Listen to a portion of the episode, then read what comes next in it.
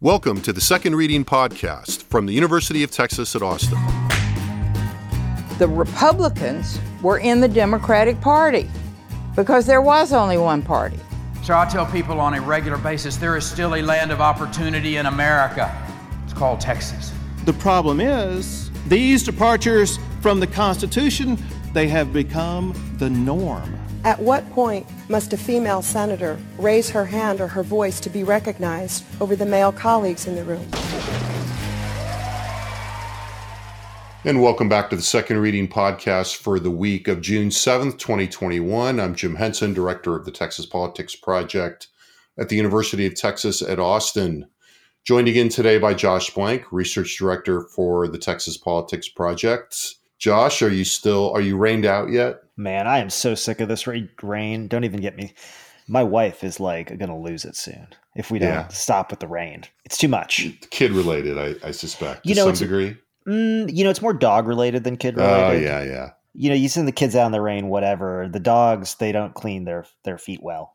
So, yeah, right. That's a yeah bad time to get that second dog, maybe as it turns out. But who could have known? So today, um, you know, Texas has been in the national media for the last couple weeks a, a bit as a result of you know what the closing days of the legislative session looked like, and then more recently for the output of that legislative session, at least, and this is maybe one of the subtexts here, at least the, the output that was very visible, yeah, uh, right. uh, to the national eye, and that that legislative session ended on May 31st. So you know we're we're, we're just now getting out of the the hot take phase, I think, particularly given the governor hasn't finished deciding or at least telling us what he's going to sign and what he's going to veto. Or or when exactly he's going to call them back. Yeah there's still there's still some some things pending out there. And and we did very hot takes last week which was sort of the morning after hot take. But the the national media focus some of which has also been pretty quick does does raise some interesting questions from the position of being on the ground here. So a couple of questions that have come up in in the media, national media, really in the last couple days. First, one of which is kind of right in our wheelhouse, is the question of whether the the Texas legislature delivered to Texans quote unquote what they want or not.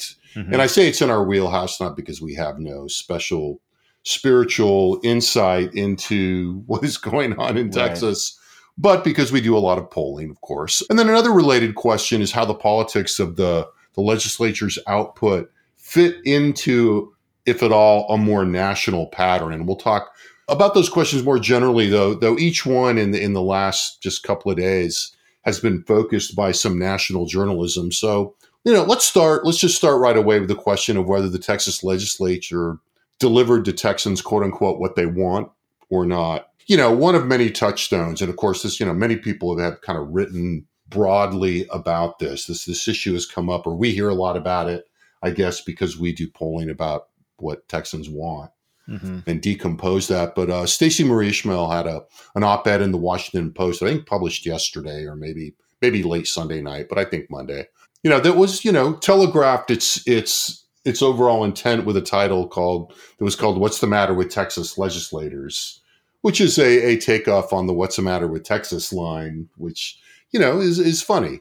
Well, it's it's funny, but I mean, as you said, you know, in terms of forecasting, legislators is in parentheses. So it's what's yes. the matter with Texas legislators? legislators right. And I mean, but but I mean, I, just to well, that, that's why it telegraphs so well, right? Yeah, but I mean, and that's and that's the thing. I mean, most of the national press comes at Texas from this kind of an angle. I mean, this has been going on for years, but this idea of you know what is Texas up to? Right. Well, and I think that's why putting the legislators on there is a nice, you know, yeah, it's a is a nice nod to that and and a suggestion that that we're going to see you know something a little different. So, you know, the the big question that comes up again and again in how we think about you know Texas's profile and and the policy environment, the political culture writ mm-hmm. large here is. I think to what degree does the output of the institutions, and that's why I think that legislators is mm-hmm. important. You know, do the rules, the institutions, the patterns of participation filter the inputs. Mm-hmm. I mean, so when I see what's the matter with Texas legislators, there's almost, you know, you're invited to say, well, it's not necessarily something the matter with Texas, it's the legislators. Right. right. It's the legislature. And we, and we, you know, that there's a time honored, you know, tradition in Texas going, you know, pretty far back, but you have to go too far back. I mean, this was kind of the, the Molly Ivins line. It's like, yes, Texas is a crazy place, but in part, it's crazy because the political class is crazy, right? Yeah. And that goes back, for those of you, you know, Molly I mean, this goes back to the 70s and 80s, right? So, and in early 90s of writing about Texas. So, you know, how do we how do we take that into account, right? Mm-hmm. I mean, so so what is the output that is really what was the output that's getting all the attention? Well, yeah, permitless carry, you know, number one, probably. I think stricter abortion laws, you know, probably number two. You know, increasingly, you know, and this is a multi session story, but an increasingly hostile state government orientation towards mostly city governments, in particular Texas's large cities, and in this case, particularly around police and policing. You know, but that even, say, you know, and then the voting stuff. Right. And the voting, yeah, definitely the voting stuff. The voting stuff, as we'll just call it broadly. right you know, and I'll even say I'll even kind of add into this depends on which pieces you're reading. But I mean, there's also the stuff that Texas really hasn't kind of addressed. You know, police brutality, gun violence, right. Medicaid expansion, and the thing we're not even talking about here, which is kind of you know I would I would say funny but more curious, is COVID, but which we're not talking about because it's not wasn't really a central piece to the legislative you know packages that made through. Yeah, not something they did a lot about. I mean, you, I mean, one might say that about well, I guess it wouldn't be fair to say that about the power outage because they spent a lot of time on it and there was legislative output on that. Mm-hmm. And, and it maybe broadly reflected public opinion. But, you know, it does seem to me that one of the things that's interesting is how different the agenda felt at the end of the session as opposed to the very the run up to it in the very early days. Yeah, I remember when we were talking before the session about, you know, are they even going to really address that much? You know, partially because of the COVID protocols and restrictions, but also because, you know, presumably the idea was we've just faced this huge pandemic, and this was before the winter storm happened. You know, this idea was what what are the important things they really need to address and get done? And we're like, are they going to have time for all this other stuff? And it turned out right. they had lots of time for lots of stuff. Yeah, and yet, not, and, and yet, and yet not enough. Yeah, and ultimately, you know, not not a lot of substantive public health. Now, I mean, I think somebody would say we did. Some of the leadership would say, well, we did do a lot on public health. What most of it had to do with addressing who had the authority to participate in decision making, where the guardrails were for different institutions, and where the guardrails were for liability. For liability, it's you know, and, and not not things that were about public health in and of itself. Right. Or the negative, like economic slash health consequences of COVID that our people are still experiencing. Right. So, I mean, I, you know, so when we look at this question of, you know, and we should be fair to the point of the piece that we referenced, I mean, the, the thesis is, is ultimately that if you look at public opinion on a lot of these issues we just mentioned, on abortion, on Second Amendment slash, mm-hmm. you know, gun rights, to, you know, put that in, in kind of quotation marks to some degree, mm-hmm. in particular, and to a lesser degree, but also on the election measures, which I called the voting stuff. But what right. you mean was, you know, there was a big bill, SB 7, that would have, you know, ratcheted down, you know, the voting process in a, in a number of different say, ways. I'd say curtailed the freedoms of counties to conduct elections. Yeah. I mean, in other words, it was aimed to, you know, to, to prevent counties from allowing things like extended voting hours, drive through voting, a more, you know, proactive approach to soliciting mail-in ballots. Now, that was the bill that got that got killed by the Democrats in the final, you know, hours of the session, essentially. But it's also something that we know is going to be back, and something else that legislature spent a lot of time and a lot of and and there was a lot of profiling involved. That is a lot of mm-hmm. a lot of legislatures talked about this a lot, right, in public, and it got a lot of coverage. And so the idea here, though, is that if you look at you know the public opinion again on particularly on abortion, guns, and some of the election measures, you know, you don't find majority support for a lot of what we saw come out of the legislature, right? At least not a clear majority support. Not among the entire voting population, no. Okay, so so talk about that a little bit. Well, I think you know, there's a couple things here that, that kind of I think this discussion is sort of crystallizing for me a little bit, which is you know and this is always the case. I mean, I think we we sort of face this in a very pragmatic and functional sense and trying to write polling to assess what happened in the legislative session. And I think what we were sort of struck by in, you know, trying to write our, you know, upcoming poll that would evaluate the session is just the volume of really, you know, we call salient issues that the legislature touched on. And by salient, I mean, you know, is just the sort of things that people probably have some sorts of opinions about. They may not have Right. strong opinions about the particular policies that were pursued, but to say that, you know, Texans as a whole, you know, voters as a whole don't have opinions about voting, about abortion, about, you know, election, con- you know, sorry, election conduct, guns. I mean, these are all things that have been in the, you know, been in the public discussion for a long time. Right. And so th- the fact is, is they touched on a lot of those issues. And so, you know, from our perspective, I mean, one of the hard things is, and I think it's always is like, you know, when you try to go and say, well, what did the session, what did the legislature, you know, do this session? And you kind of go back and you say, like in 2018 or 2019, you would have said, oh, property taxes and public ed. Now, it doesn't mean they didn't pass a similar number of bills to this session. They probably passed over, you know, around 1,200 bills. A bunch of those got signed. They had to do with every walk of life, and usually in very minimal ways. But we, but we usually we define the session by, oh, it was like this session. Yeah. It was the bathroom bill session, like would someone Right. say 2015. This session kind of, you know, I don't want to say it defies definition because it's been defined very clearly, but it's being defined as the most conservative, you know, Right. legislative session in a generation or ever or whatever you want to call it. And that's made up of a range of different bills and things. And so when people say like, oh, did they, you know, did they do what Texans want? I mean, part of it is like, well, I mean, that's not really I don't want to say that's not the point, but it just gets more complicated than that because there's sort of the specifics of what they did, which are very, usually very specific policy things that are either you know minimal in nature or have a cu- large cumulative impact. You know, oftentimes, but there's that versus how these are you know how these are going to be described and packaged to voters and ultimately if you take a step back from this idea of like you know do people want or not want drive through voting you know do people approve or disapprove of a six week abortion ban but also do people you know in our case you know this is where things get complicated but do they also want an outright ban on abortion? Well you know it's a little bit tricky you get into those kinds of spaces. Same thing with with the gun issue you know do people think it's a good idea for people to be untrained walking around with handguns in public? Not really you know but a majority of republicans do and this is where we start to get complicated about the who and the what.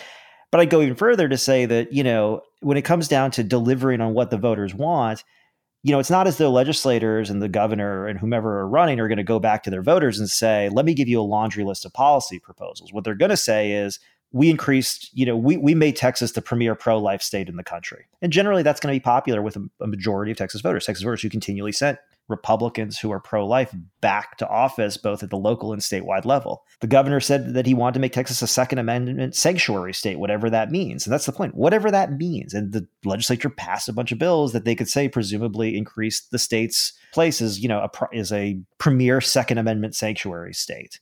You know, backing the blue. Again, that's, you know, a general statement that, ha- that probably polls very well when you talk about it that way. The specifics of those policies, you know, ultimately, I don't want to say don't matter. They matter greatly to individuals, but as in terms of the political space, not right. really. Yeah. You need to, I mean, as a policy, they make a huge difference. Yeah, and I'm, I'm absolutely very clear. As a policy, they make a huge difference. But in a political space, you know, what you're basically saying, if I'm a Republican elected official right now and I'm listening to this national press, which again, and we've said this before, I'll just say real quick New York Times writes a critical op ed about, you know, Texas or Texas Republicans. That's like a badge of honor, no problem. So all this attention in the Atlantic and the Washington Post, New York Times, all these places, you know, it's not like Texas Republicans are sweating this. And the truth is, what they would say is no, we get to go back to our voters and we increase border security funding. We increased gun rights. We made Texas, you know, we, we protected the unborn and we backed the blue. What do you want from us? Right. And so, you know, it's important. You're making a distinction there between, you know, basically how they communicate what they did and what they did. And it's not Mhm. that they're night and day or they're completely different, but the policies themselves, you know, land in a certain way with those who are very attentive to those policies.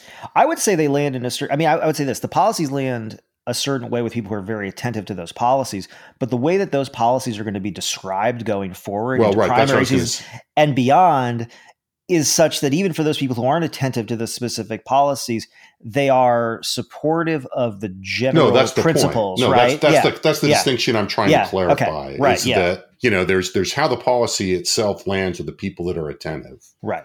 and have well developed attitudes about the towards those policies, and then there's people who have a kind of general, more less informed, less attentive, but still fo- but still formed Right. difference And formed and informed attitude towards these things. It says, okay, if they're doing the pro life thing, that's great. That's more or less what I want. Now, that gets into the, the they think, a little bit. Yeah, well, and the, but then I think that's that's where the who is the they, but and also right. like what you know if people become find out more about this policy or the policies actually you know actuate or, or the, the policies are implemented in a particular way you know you might actually get some friction. And i think that's where a little bit of this notion is is this what people really wanted kind of came from? I mean i think that's I mean, a you, very that's very generous but i agree you with a, you. you made a well you i mean you made you made a point in there that was kind of embedded in all that that's worth bringing out which is that you know to take the you know this the the ban on abortion after six weeks which is a mm-hmm. law that was passed this session. But there's ambiguity in that. If we poll on that and say, do you support a ban on abortion after six weeks of pregnancy? We do, in fact, find significant support for that. Right. You know, which is virtually, you know, it was I have the numbers right here. Yeah. It was 49 support, 41 opposed overall, but it was report it was supported by 74% of Republicans, only opposed by 18%. Right. And so part of the issue there, though, is that in a different abortion question, if we ask people, would you support an outright prohibition on abortion under any circumstances?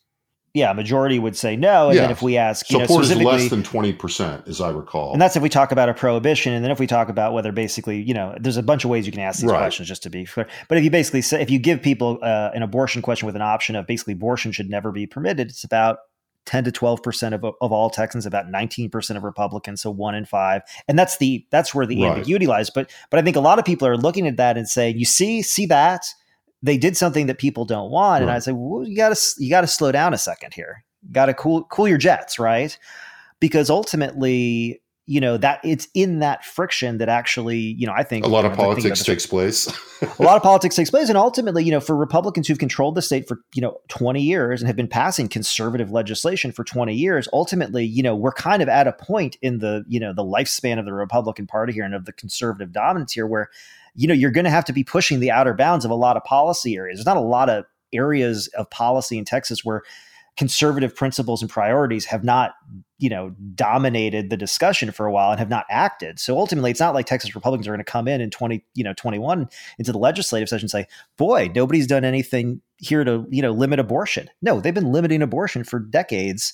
So ultimately you kind of get to this point but the issue is is that you know you know we always talk about sort of you know kind of passive support. And ultimately you know most republicans are going to identify as pro-life Republicans are the majority of party. There's generally, you know, we found in polling pretty, you know, open acceptance of limiting abortion around the edges.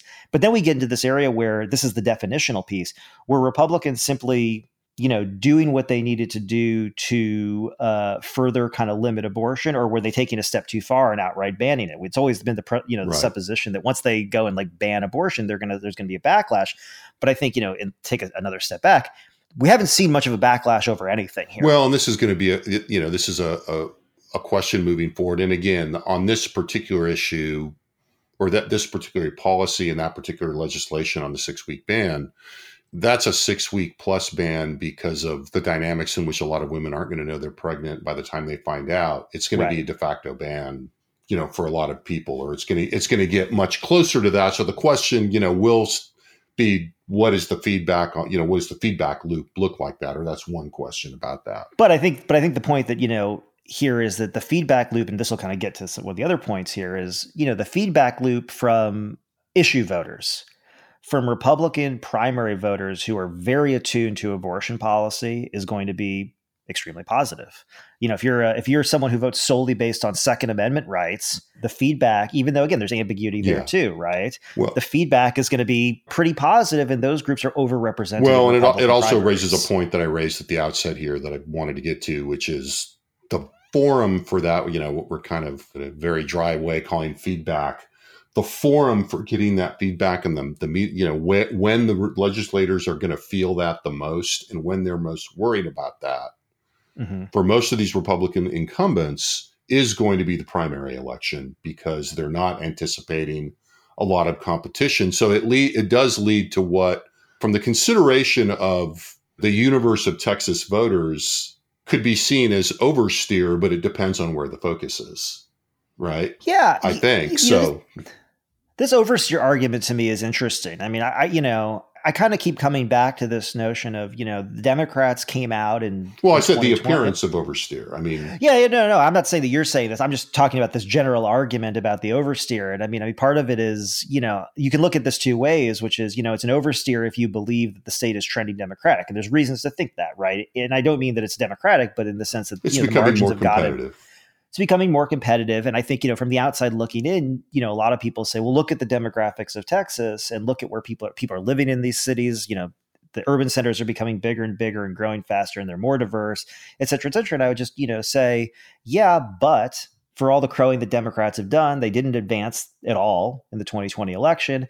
And also, Texas is a place where 60% of the voting eligible population voted in the 2020 election. So the 40% of, you know, the 40% of the of the potential electorate and a lot of the people that I think people outside the state think of as potentially, you know, revolting against some of this don't vote here. And Democrats haven't really, you know, presented any evidence that they are going that they are good at or have any plan for turning these people out. So if I'm a Republican and I'm sitting here saying we just keep winning, and also I think you know I mean you, this kind of something we should talk about too, but looking at the national level where everything is just gridlocked into nothingness, I think it's odd not to expect the state to, especially the Republican state, to deliver to their voters because they don't have an excuse not to. Well, yeah, I, I think you know expectations are high, are, you know, are high among particularly among mobilized Republicans. And again, I still think there's a little bit of an institutional piece there that whose expectations, mm-hmm. right? And so you know that that's a piece of this as well.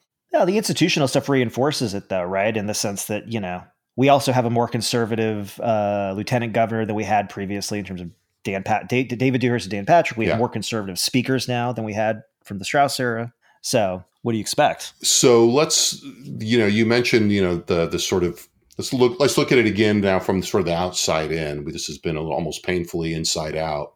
Let's go to that from the outside in. Um, a second piece this week was Ron Brownstein's piece in the Atlantic it's called Watch What's Happening in Red States. The subtitle, the, the, the bullet is kind of in states where Republicans control the legislature, American life is rapidly changing. Now, he covers a lot of the territory and looks at not just Texas, but several similarly Republican states that have had, you know, similar experiences in a lot of ways mm-hmm. in terms of pushing legislation like the legislation we're talking about and and in some other policy areas as well you know, but it's interesting because, you know, he winds up in a very different place. Now, part of this is just focus, is that he's thinking about, you know, a national terrain and and yeah. trying to be comparative here.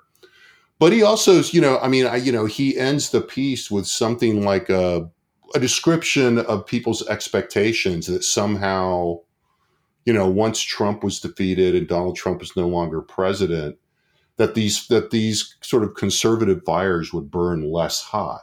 I'm not sure if that's a straw man or not, but it's an interestingly different way of of looking at what happened and and thinking about yeah. what the causality is and you know and where it's coming from right yeah. and, I, and I like the two pieces together because i think you know i mean i think they're both you know they're both onto something in their own way right about what the dynamics are internally and what the dynamics are externally and it's an interesting way of thinking about how national and state level politics kind of interact to read them in conjunction right yeah, I mean it's funny. There's sort of I mean there's sort of two reactions I have to that. You know, I mean one is there's sort of a waiting for Godot aspect to the whole, you know, well when are the moderate Republicans or the, you know, principled conservatives going to come in and say, "Hey, wait a second, this isn't the party." And the treat, you know, and the thing is, I mean, we sort of we experienced a little bit of this with the Tea Party rise and fall. You know, we would go and we'd ask the people in polling from kind of 2010 on, you know, whether we asked a question basically to identify Tea Party yeah. adherents or not. Doesn't matter how we did it, but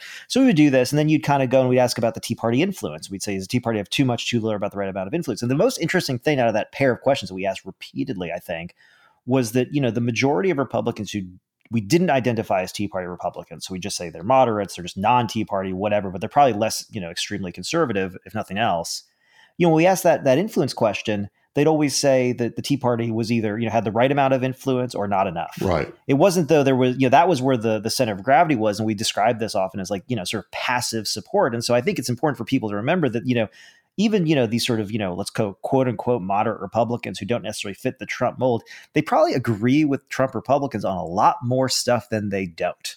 And that's kind of important to remember here. It's Yeah. not like there's, there's clearly not some block. But the other thing I'd say is, you know, the lesson maybe from 2020 and 2018, the combined lessons is that I'm not sure that Republicans are one scared of turnout as much as they used to be. I mean, you know, Yeah. that's again a complicated a complicated discussion in the current environment, but ultimately, you know, higher turnout in Texas did not hurt them.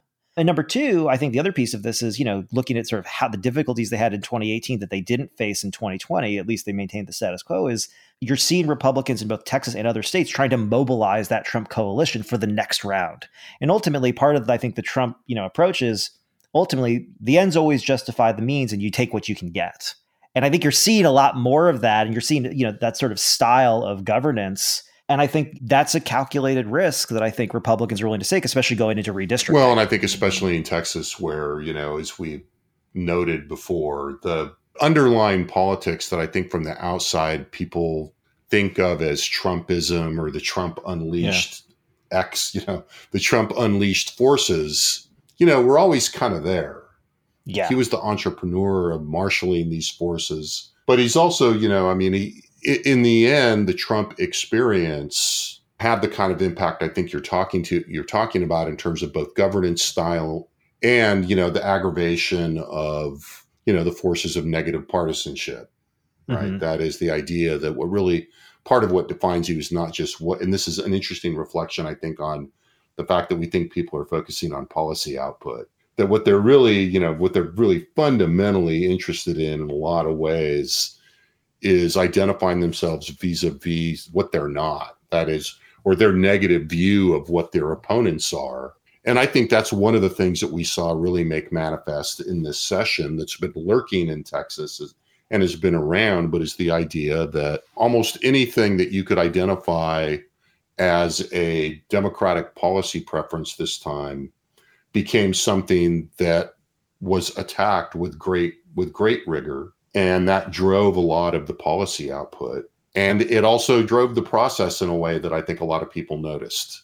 You know we've talked about this i think maybe on here or not but so there is an element in which you know negative party identification that is the idea that parties are so you know identified by their negative impressions of the other party. That's one of the things that trump tapped into without any guardrails at all. And i think Yeah. you saw that happening at various points internally during this legislative session where you had we talk a lot about the different divisions like socially and and factionally inside the texas Mhm. legislature. One of the ones that was interesting that i think became more apparent this time was between those who felt like there was still a kind of ethic of cooperation and a functionality to cooperation between members of different parties and those who just felt like that was an inconvenience and were not interested in that. And it was and it was pretty apparent at different times on these most divisive bills that we've been talking about. It was very apparent during abor- abort the abortion discussions on the on the floor particularly in the house but also in the senate. And it was Mhm. very apparent in the gun discussions. It was very apparent in the election discussions that there was almost like a sense from some of the sponsors of some of that legislation and some of the chairmen who are very much of a relatively newer generation of legislators. They're mostly more recently elected, Mhm. that they really weren't interested in what they almost seemed to take as the ritual of listening to the opposing arguments. It was very much a kind of you hear somebody that somebody be at the back mic speaking and you you know sit at the back mic and you know to give the ask questions of the person at the front mic a sense of kind of uh-huh uh-huh uh-huh are you done yet yeah, yeah. and I think if there was any moment that made me feel like there is something about that, those were the moments when I felt like this notion of the mood of, of what we might think of as the Trump impact was really evident. Now, might that have happened without Trump? Probably. It's happened in the past. There are people that are that have always been like that, but it seemed much more prevalent this time. And that and that is Yeah. kind of driving, you know, and, and it is not just that, it's also the duration of the time that one party has been basically dominating the agenda and the process. Mm-hmm. You know, there's nobody. It's also the vol. It's also the volume of the of the you know I would say difficult legislation that they had to deal with. Also, yeah, I mean, I think that's that. probably a contributor. You know, but I, but I think there's definitely a sense that I'd have to go and look at it a little bit more because there's certainly some people that have been there for a long time have probably you know adjusted and adopted this attitude. But I do think there's a certain kind of institutional socialization to the norms of the institution that are being again reinforced by these powerful outside forces.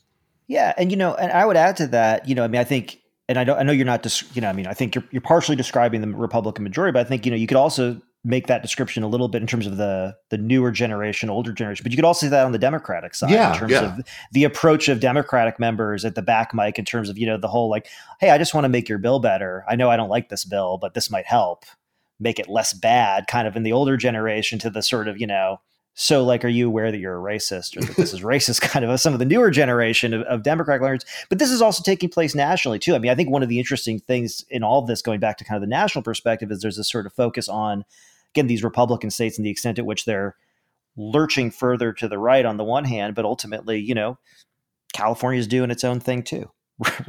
right? You know, I mean, I mean, there is, there is, and this is sort of, I mean, again, to the extent that the national, you know, the federal government is incapable of moving anything because of a lot of reasons, you know, ultimately it is coming to state legislatures to deliver on policy goals for their voters. The only interest, I mean, the interesting thing to me going forward that I'm still trying to like untangle here is, you know, does this work in a place like Texas and a place like Florida? I mean, those are sort of the two kind of that I would put together yeah. in the sense of, you know, these, these very large, very diverse, and I would say in the case of Texas, most more so than Florida, pretty much urban states. There's a tension here that you know we're kind of that is being papered over. Uh, you know that's sort of curious and interesting in the sense that you know most states with large urban centers have democratic control and they're you know going in a completely different direction. And the question is how long can you know the Republican state one kind of be hostile to cities on the one hand, but two, I mean, there's an op- what I've said this before, but there's an opportunity here, I think, both in Florida and Texas, to say this is what Republican governance looks like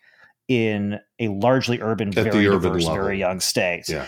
And I mean, I don't think that there's anything about the session that makes you think, well, they did it this time. Yeah. I mean, I think that it will be interesting to see how that discussion moves forward. And I think there's a tension between the the position on economic development and the the view of the cities that is still pretty unresolved. There are probably opportunities there. There are opportunities for both parties I think if they can unpack that. So, all right. So I, you know, I, I think is to, to close this out, I'll be interested to see how this discussion moves forward in terms of our everybody's view of what this is going to mean and what the what the connections are going to be between what we saw going on inside the state, the forces inside, the forces outside the state, and how they interact. So yeah, and the thing I'm looking more, most forward to looking like learning more about here is is what what the voters actually got out of this session. I mean, we follow this thing closely. We get up every day and we're reading clips and we're, yeah. you know, following Twitter, watching the stream.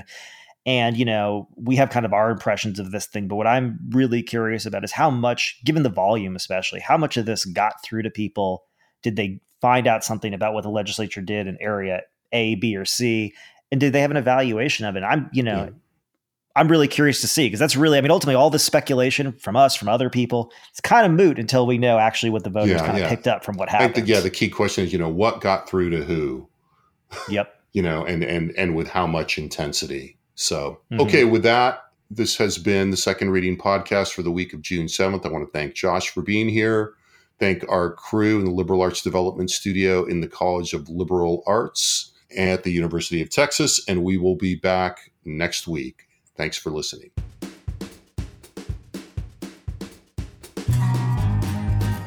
The Second Reading Podcast is a production of the Texas Politics Project at the University of Texas at Austin.